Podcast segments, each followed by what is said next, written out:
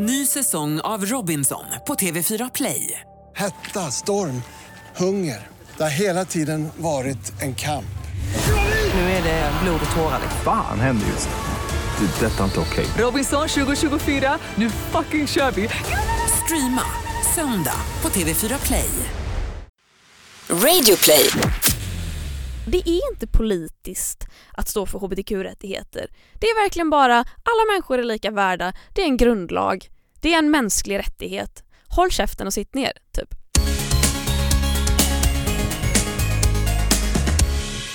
Får jag ställa en egofråga först så har vi den i världen. Ja. Har du lyssnat på Regnbågsliv? Ja, det har jag. Åh, vilken trött sa jag. Ni är så mysiga att lyssna på. Ni har så bra röster. Och tack, detsamma. Ja, men tack. När upptäckte du för första gången att du inte var straight? Jag vill på något sätt claima att jag alltid har vetat det. Men sen så, jag menar när man var liten innan man kom in i puberteten, innan man började känna känslor liksom. Alltså man kunde ju såhär, när jag gick i förskolan så hade jag en pojkvän i klassen typ som jag bara, men han är snäll, ska vi bli ihop? Kille, tjej är lika med mamma, pappa, barn liksom. Alltså att för jag de, på dig, så. Precis, de reglerna följer man och man kan så här. Man tyckte att någon var söt, men det var inte den här, liksom det här intensiva kärleken som man kan känna på ett annat sätt när man kommer i puberteten, upplevde jag i alla fall. Och det var väl någonstans där när jag verkligen började tänka på att jag var kär i folk. Liksom att det var så här helkroppslig känsla. Då tror jag att jag förstod det. För då blev jag kär i en tjej som gick i min parallellklass. Och jag avfärdade det först som... Eller inte att jag avfärdade det, men det var mer att jag började tänka på det. Men gud, hon är så himla fin. Alltså hon är så fin. Hon är så söt och så snäll. Och jag vill bara vara nära henne. Och jag önskar att vi var bättre vänner. För att så här, jag vill så här, vara nära henne. Typ. Och jag tänkte bara, men gud, det här är sån... sjuk vänskapslängtan typ, att jag omvandlade det till att jag ville vara vän med henne på något konstigt sätt. Och sen så någonstans där började jag fundera på, men här, det är nästan som att jag är kär i henne och sen bara shit, tänk om jag är det. Men så bara utvecklade jag väl inte det riktigt. Och varför tror du att du reagerade så? Shit, jag tror att jag är kär. Men för att man skulle inte vara kär i tjejer. Alltså det var mer så här. När jag kände det så starkt och jag kände att så här, de gånger jag har känt så här mot killar, då har det varit för att jag är typ intresserad av dem. Man har snackat om dem med sina tjejkompisar och bara, men gud, han är så himla söt, jag vill vara så här, så himla fin typ. Men jag hade aldrig, det var första gången jag kände så för en tjej. Och att jag blev lite ställd. Jag visste inte hur jag skulle hantera det. För att jag bara, okej, men oddsen är väl ganska... För det var, jag tyckte inte att det var något konstigt. Jag har alltid varit väldigt bekväm i det. Jag skulle aldrig ha vågat säga någonting till min familj. Men jag tror att jag hade också tryggheten att jag tyckte om killar också. Att jag hade det att falla tillbaka på. Så då... jag tänkte mycket på det. Men jag tänkte att oddsen är att hon är straight. För att jag känner ingen som är någonting annat än straight. Tänkte jag då. Och hur gammal är du vid den här tidpunkten ungefär? 14 tror jag. Så det är... Jag tror jag gick i 7an, 8an. Ja, just det. Mm. Jag tror inte att jag visste om någon som var någonting annat än straight. Och det fanns ju en kille i min högstadieskola som var där bögen. Men han var också så här jättetöntig och alla bara åh. Och så här i efterhand så vill man ju kräkas på sig själv. Att man så här, man var bara tyst. Jag var aldrig cool i skolan. Men jag var inte heller utfryst eller mobbad. Men jag var väldigt ocool. Men då står man där tyst vid sidan av och säger ingenting. Och då är man ju en bad guy. Så är det ju. Man vill vara safe kanske. Precis. Och om det då skulle komma ut att man tände på någonting annat än killar, då var man ju ganska rädd för det. Tror jag också. Men jag minns också när jag började i gymnasiet. För att i 9an klippte jag av mitt hår. Och så att jag var väldigt kortklippt. Så här pars eller snackar vi liksom? Nej, som du Tobias. Som jag? Okej, lite ja. Wow. Cool. Ja, men ganska exakt som du faktiskt. Riktigt kort. Jag tar det som en komplimang. Ja, nej, men du har snyggt hår. Tack. Och då fick jag många kommentarer så här, är du lesbisk eller? Och jag bara, nej, varför ska jag vara det? Min sexualitet sitter inte i mitt hår. Och sen började jag på en skola som Det var många tjejer som gick på den och den var väldigt politiskt engagerad och det var många, den lutade lite så här, lite vänsterskola typ. Göteborgstrakten? Göteborg, precis. Ingrid Segerstedts gymnasium. Hej, hej. Eller den är ju inte uttalad, den verkligen inte uttalad politiskt ställningstagande skola, utan jag tror att det är olika också, för när min syra började så viktade det åt andra hållet tror jag. Men när jag började där så var det väldigt många som var åt det rödgröna hållet. Och då var det en kille i min gamla klass i 9 som började så här terra mig på MSN och bara hetsa om att jag var lesbisk. Vilket då var jättejobbigt, för att jag visste inte hur jag skulle hantera det, för att jag visste ju om att så här, nej, jag är inte lesbisk, men jag är typ halvt, och jag skulle aldrig våga säga det till honom. Och jag vet, för att jag är ändå så pass påläst att det är inget fel, men jag tar ändå illa vid mig. Och då börjar man fråga sig så här, varför tar jag illa vid mig av att han antyder att jag är någonting som jag faktiskt är lite grann till viss del. Jättesvårt att förhålla sig till. Så skrev man så här, är du lesbisk? Eller hur konstant? Nej, det var med Klara är lesbisk.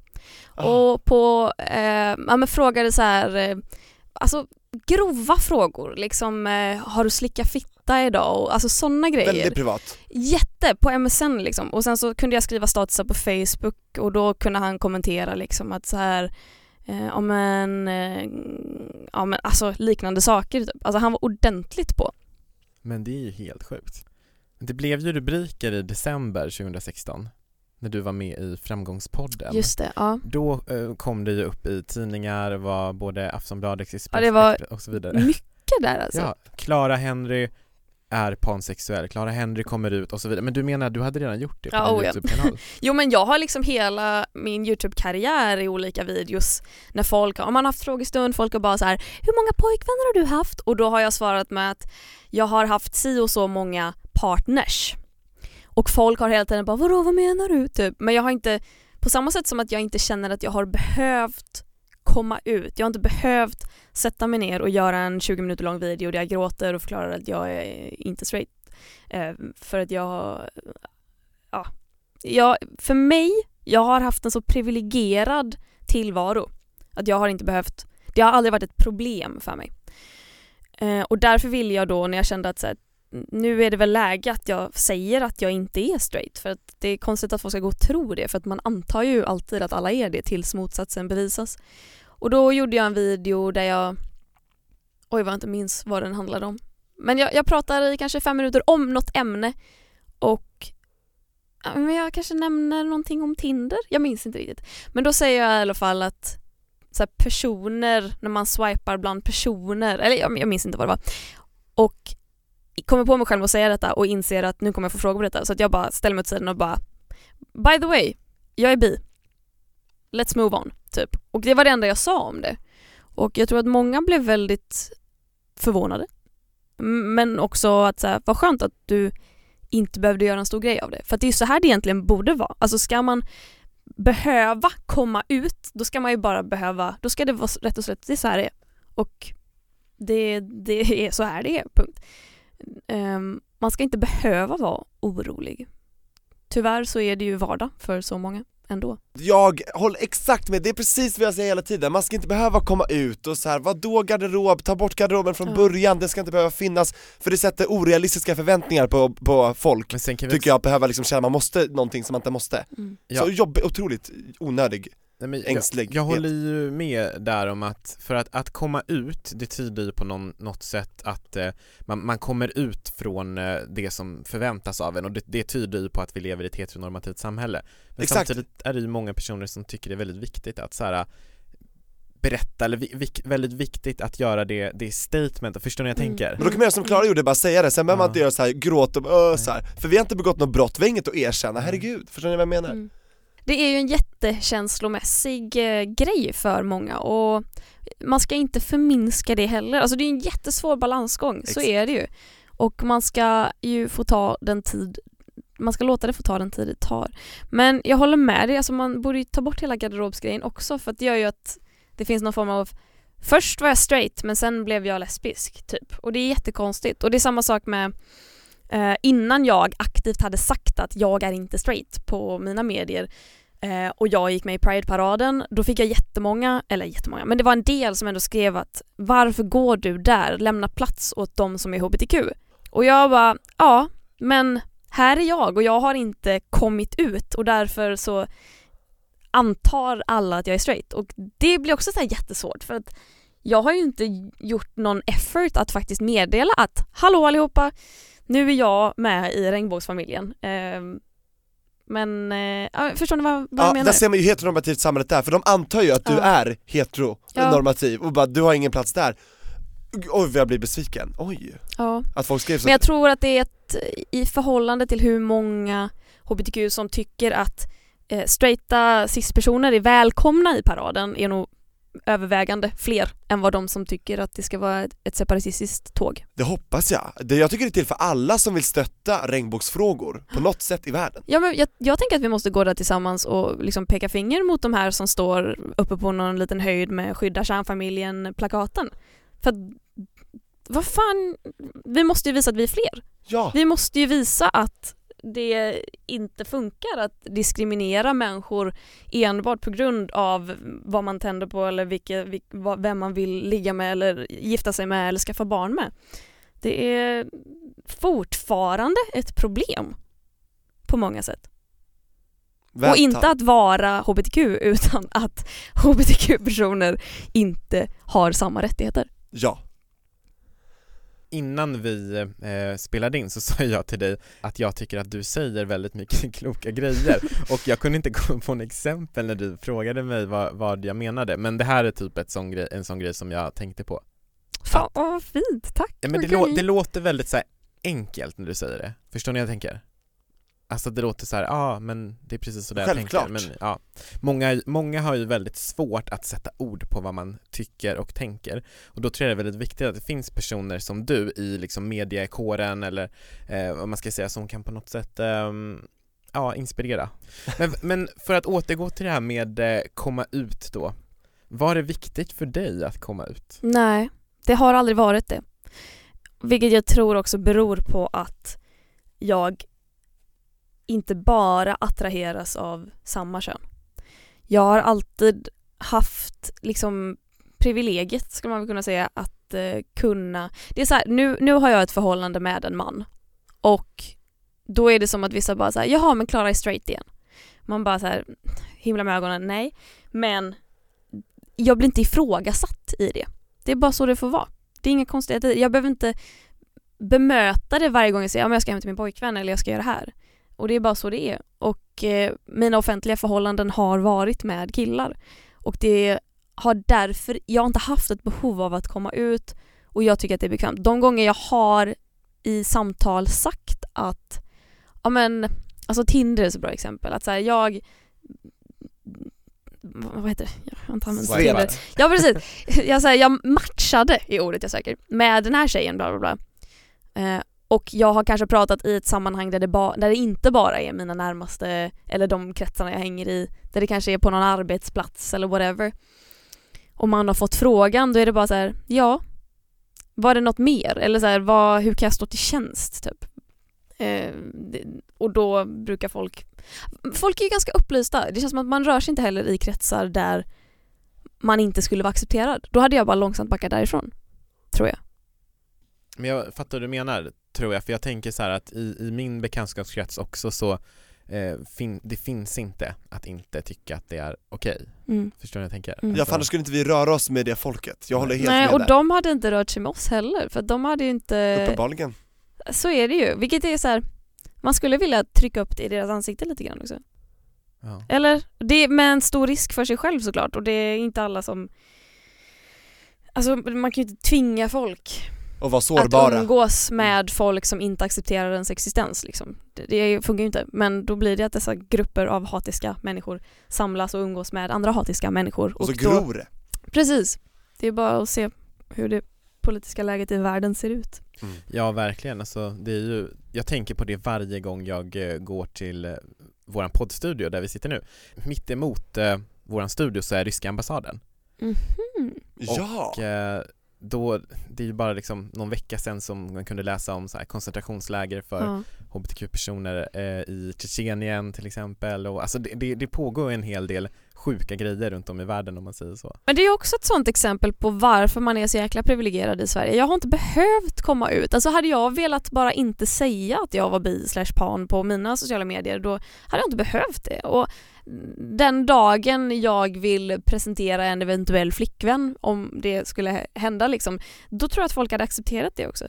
Men då är man också så jäkla lyckligt lottad som är född i Sverige år 1994 och har fått växa upp i alla fall nu och bilda mig en egen uppfattning och faktiskt känna bara lite jävla sunt förnuft, för att det är inte mer än så. Det är inte politiskt att stå för hbtq-rättigheter. Det är verkligen bara alla människor är lika värda. Det är en grundlag.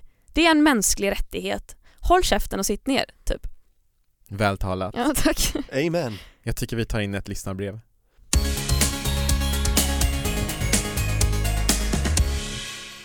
Hej Regnbågsliv, Anton och Tobias med gäst. Jag är en kille på 17 år som är bi/pansexuell. Jag har varit ihop med en kille tidigare men höll det hemligt för mina vänner och min familj. Nu är jag ihop med en tjej sedan 6 månader tillbaka. Tycker ni att jag ska berätta för henne att jag är bi/pan? Om ja, hur ska jag göra det? Kram. Jag har upplevt att går jag in i ett förhållande och vill jag vara med någon och säger att jag är kär i dig och du är kär i mig, då kommer jag vilja veta ganska mycket om den här personen. Jag känner att ens kärlek blir liksom starkare ju mer jag vet. Sen behöver inte jag veta liksom alla personer den personen har varit med innan mig liksom. Det behöver jag inte veta. Men däremot så det är klart att det är en relevant fråga om man är liksom vad man har för sexuell läggning. Tycker jag i alla fall. För att man lär sig någonting om personen.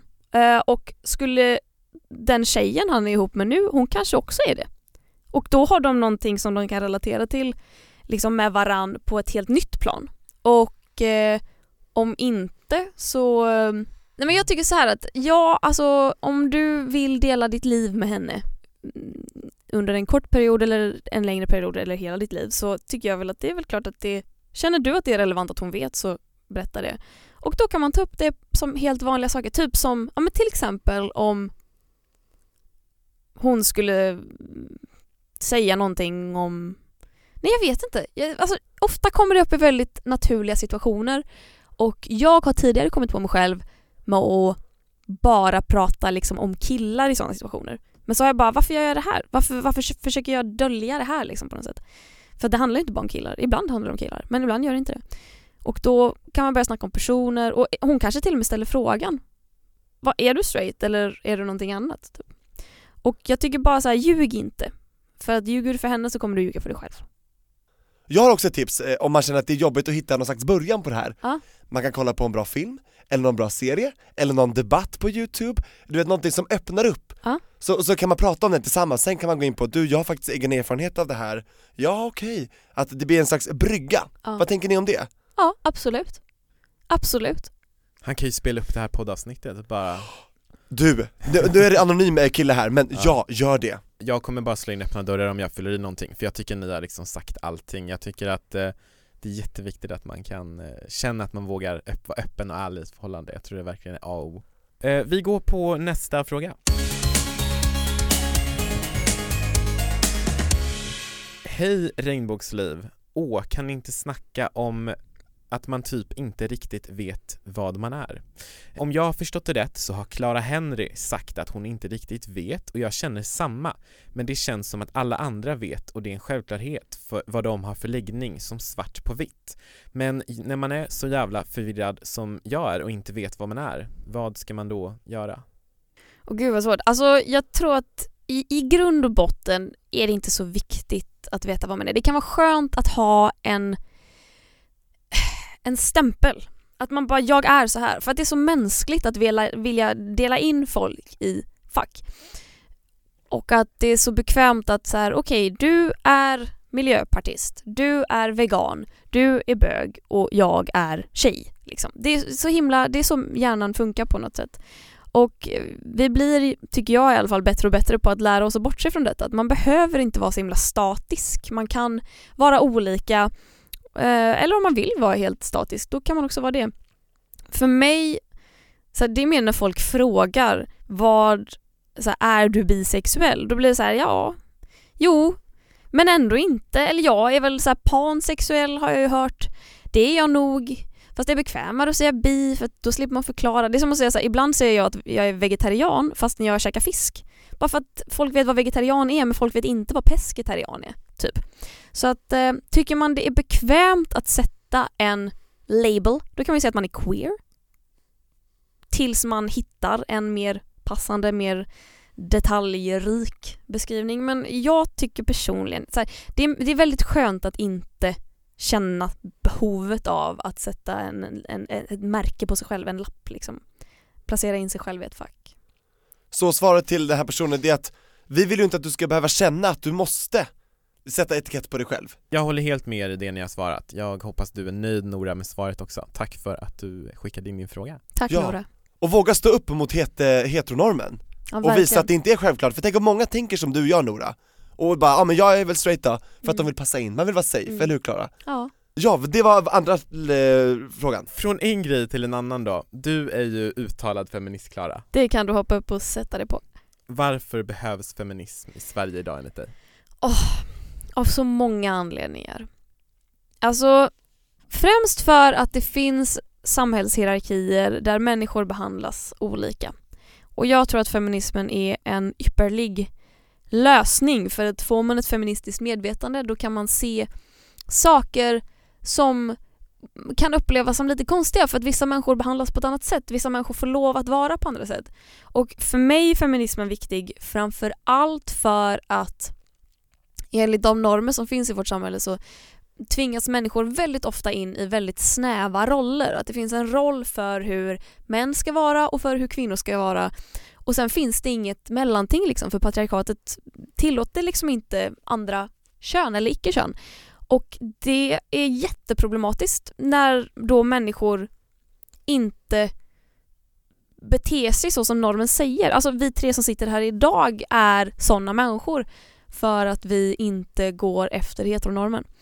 Och ordet feminism kommer ju från gamla suffragettkvinnorna som kämpade för rösträtt. Det var en kvinnofråga i grund och botten, men idag, så här långt senare, trots att det fortfarande heter femi, som är ett väldigt feminint klingande ord, det handlar ju dels om att inse att kvinnor är underordnade män i samhället och att vi vill förändra det. Det handlar om jämlikhet, men det handlar om i grund och botten att förbättra kvinnors position. För att kvinnor tjänar, finns statistik på detta, det är ingenting jag hittar på för att jag känner för det, finns statistik på att kvinnor tjänar mindre för samma jobb. Kvinnor tjänar mindre överlag för att kvinnor tvingas ta halvtidstjänster och för att de till exempel föder barn och för att normen säger då att kvinnan ska vara hemma med barnet. Och det leder också till problem för att då får ju pappan inte, om det finns en pappa i bilden såklart, då får pappan inte en lika nära relation till barnet som mamman. När det då blir vårdnadstvister, då får mamman barnet, pappan blir deprimerad, män lider i allt större grad av depressioner. Den vanligaste dödsorsaken för män mellan en viss ålder, om det kan vara 20-40-ish, är självmord. Och det är ett jättestort problem. Och det beror på att män ofta tvingas in i de här snäva machorollerna där man inte får visa känslor. Man ska vara en man, man ska ta det som en man, man ska så här, don't be a pussy, don't be a... vad det nu än kan vara. Alla egenskaper som är feminina eller kvinnligt kodade är mindre värda. Och därför går detta även ut över män. Så att feminismen handlar ju i grund och botten om att bryta ner de här könsrollerna. Låta kvinnor ta plats, men även låta män ta plats på ett sätt som de inte har fått ta plats förut. Men även att män måste ibland hålla tillbaka. Könsroller är ett stort problem och feminismen vill väl luckra upp dessa. Och i grund och botten låta människor vara de som de vill vara. med lika rättigheter och skyldigheter oavsett kön eller icke-kön. Därför behövs feminismen. Skulle du säga att det finns någon så här, utöver det du sa nu, finns det någonting som du skulle vilja pinpointa så här, bara, men det här är en stor ojämlikhet som existerar? Mäns våld mot kvinnor är en stor fråga som jag tycker är otroligt viktig. Jag tror att det är någonting i stil med så här 98, om det är 95 eller 90% av alla våldsbrott begås av män. Alltså man kan inte förneka att det är ett problem. Även om det inte är alla män som våldtar så är det män som gör det. Och även om det inte är alla män som slåss så är det män som gör det i allra högsta grad. Och alltså gå in på Statistiska centralbyrån så står det där svart på vitt. Och jag tror, och alla andra feminister tror, att detta beror på att män tvingas växa upp med väldigt så här hårda förhållanden. Män uppfostras till att bli du är så tuff, du är så cool, killar gråter inte. Medan tjejer uppfostras till att vara omhändertagande och vara snälla mot varandra. Tjejer får inte ta lika mycket plats på dagis. Så tjejer får inte vara bröliga. Det tycker jag är fina egenskaper. Jag tycker snarare att då måste man även börja behandla killar som att så här, oj, slog du dig, fick du ont? Gud, vad söt du är. Alltså, vi måste börja behandla barn på samma sätt för att vi gör inte det. Sen har jag inga argument till folk som inte kan se detta. Som tycker att vi lever i ett jämställt samhälle. För att det är ju bara vita killar som tycker det. Och jag har bara slutat orka diskutera det för att de är också väldigt bestämda med vad de tycker. Så kan man inte ens med att googla feminism och läsa vad det står på Wikipedia, då tänker jag fan inte vara något uppslagsverk heller. Känner jag. Efter 5 år på YouTube att ha diskuterat detta ämne så känner jag, då kan man kolla på mina gamla videos. Ja. När jag försöker beskriva det. En klok person sa en gång att man kan inte slåss mot väderkvarnar. Alltså att man kommer fortsätta snurra så att jag tror du gör helt rätt där. Man får ju bara hoppas att väderkvarnarna blir allt färre och kommer att dö ut. Precis. Så får man ju hoppas. Ja, men jag känner så jätteofta, alltså är det någon 55-årig man i Ystad som tycker att jag är en feminazi som vad det nu kan vara de skriver, de som tycker att jag är äcklig. Vänta, är det ett skäms? Jag tänkte på det, här är något skämsord nu, feminazi. Ja, japp, det förekommer väldigt ofta om man är feminist. Av någon anledning så tycker de här att det är berättigat att ta en politisk ideologi som handlar om jämställdhet och slå ihop den till ett ord med en politisk ideologi som handlar om rasism och white supremacy och basically går emot mänskliga rättigheter. Och så slår man ihop dem till ett ord och tycker att det är rimligt att kalla folk för det. Jag håller inte riktigt med. Jag är två direkta motsatser. Ja, men jag är jättegärna feministfitta för att jag är feminist och jag har en fitta och det är fina grejer. Absolut. Det kan jag vara. Men en feminazi inte logiskt i mitt huvud. Men då tänker jag också att så här, är det någon som kallar mig det som är typ så här 56, bor i någonstans ute i Sverige. Dina åsikter kommer dö med dig. Alltså jag tänker fan inte göra någon form av effort för att du ska bli en bättre människa när du är ett as typ. Då kommer du dö och då får du ha det så bra och då kommer förhoppningsvis dina avkommor och deras avkommor att lära sig att bara respektera andra människor. Exakt. Och jag tänker Klara, det är ett politiskt år nästa år, vi har val i Sverige. Fy fan. Och vi får alla 3 röster här inne. Oh. Jag tänker, kommer du engagera dig politiskt eller kommer du trappa upp någon slags politisk kamp allt eftersom nu? Nej, jag tror inte det. Jag är ju livrädd bara för vad SD kommer få för röstsiffror, för det är ju fan det läskigaste. Däremot så nej, jag jobbar väldigt mycket med public service. Så att jag kommer nog hålla mig ganska neutral. Jag tror att vill man ta reda på vad jag röstar på så är det jättelätt att göra det. Däremot tror jag inte att jag kommer rösta samma. Jag kommer nog ändra lite. Men jag tror inte heller att jag kommer alltid engagera mig för mänskliga rättigheter och för feminism, för kvinnor, för hbtq-personer. Men jag kommer nog inte säga rösta Centern. Eller vad jag nu röstar på. Jag röstar inte på Centern. Jag förstår vad jag menar. Något mer som händer här framöver nu då, Klara, som vi ska hålla koll på? Nej, jag ska ta det jävligt lugnt faktiskt. Jag ska ha en sommar. Jag ska vara lite ledig i sommar. Det var länge sedan. #sommarlov. Ja. Ska du resa någonstans? USA, slutet av sommaren, för att då kommer min bok ut där. Oh. Så då ska vi åka och promota. Ja, då är den översatt till engelska alltså. Ja, jag har mens, hur så? Vad heter den då? Yes, I have... Yes. I menstruate. Eller, nej. I'm... on, yes I'm on my period, so what? Fast...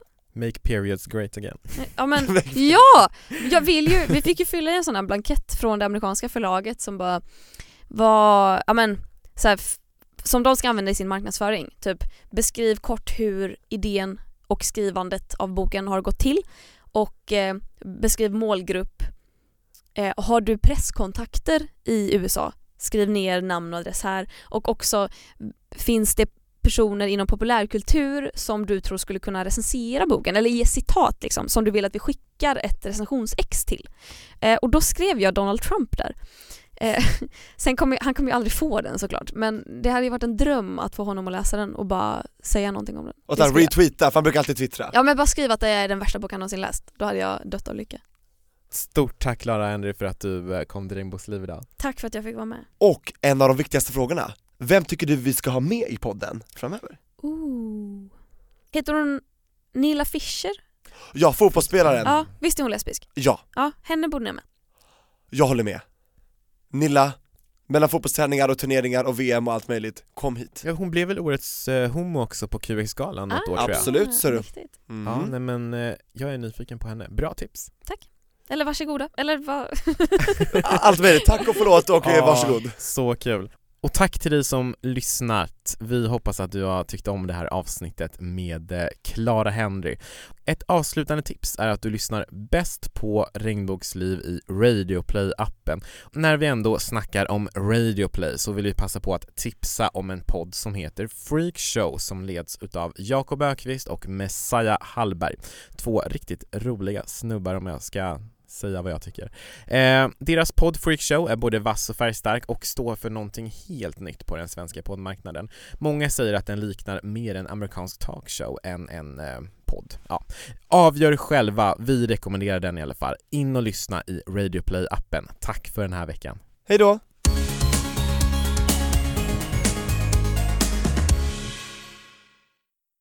Ny säsong av Robinson på TV4 Play.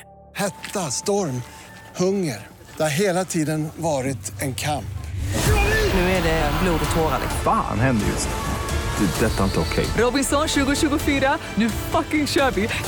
Streama söndag på TV4 Play.